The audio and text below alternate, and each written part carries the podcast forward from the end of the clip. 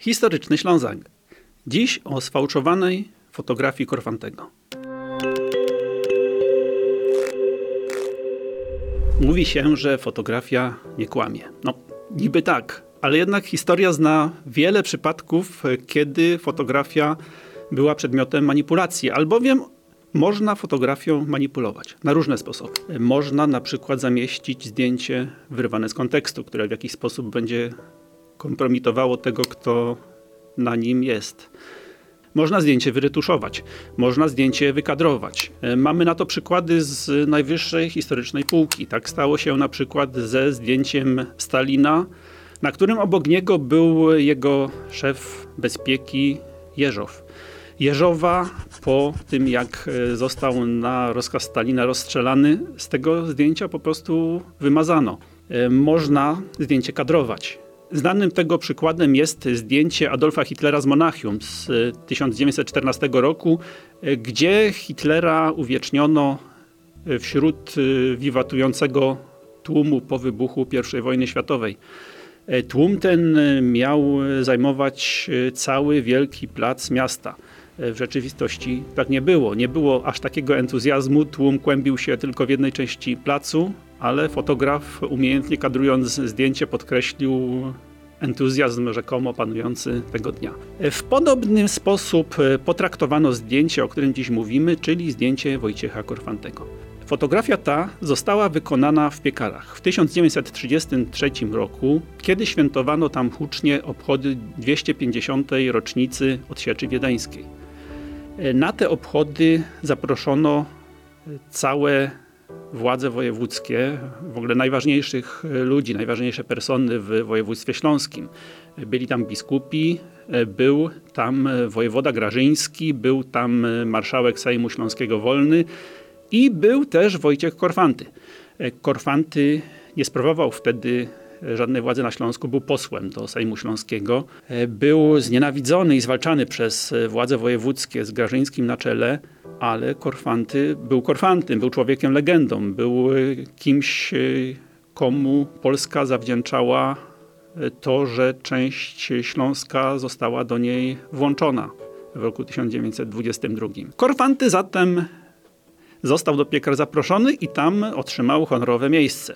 Na tej samej trybunie, na której zasiadał między innymi wojewoda Grażyński. Ponieważ wiedziano, że obydwaj panowie się nienawidzą, posadzono ich w rozsądnej od siebie odległości, niemniej zasiadali na tej samej trybunie.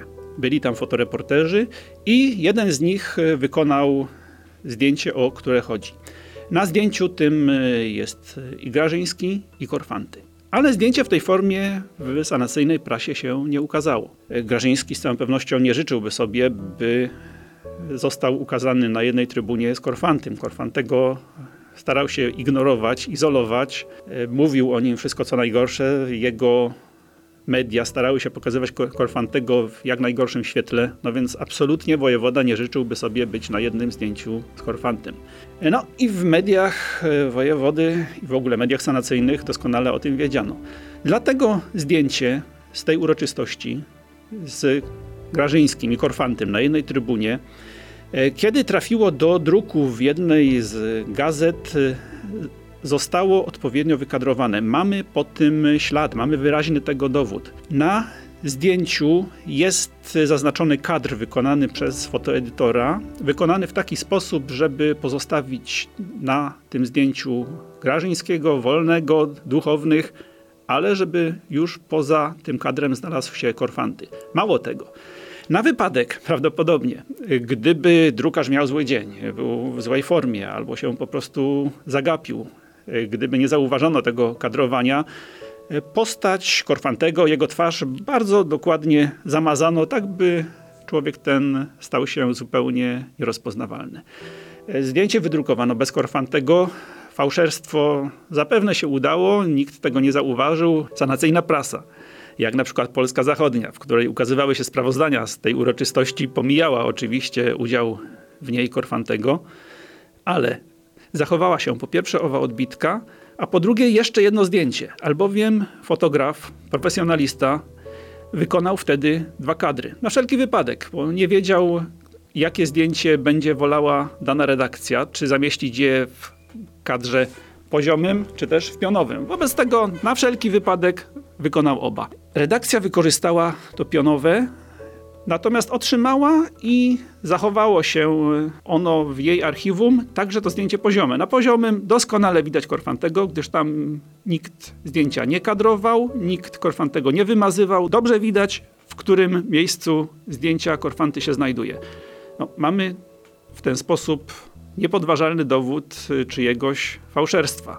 Tego typu manipulacje nieraz miały miejsce w historii i nieraz jeszcze, choć zapewne już przy użyciu dużo bardziej zaawansowanych technicznie metod, będą miały miejsce.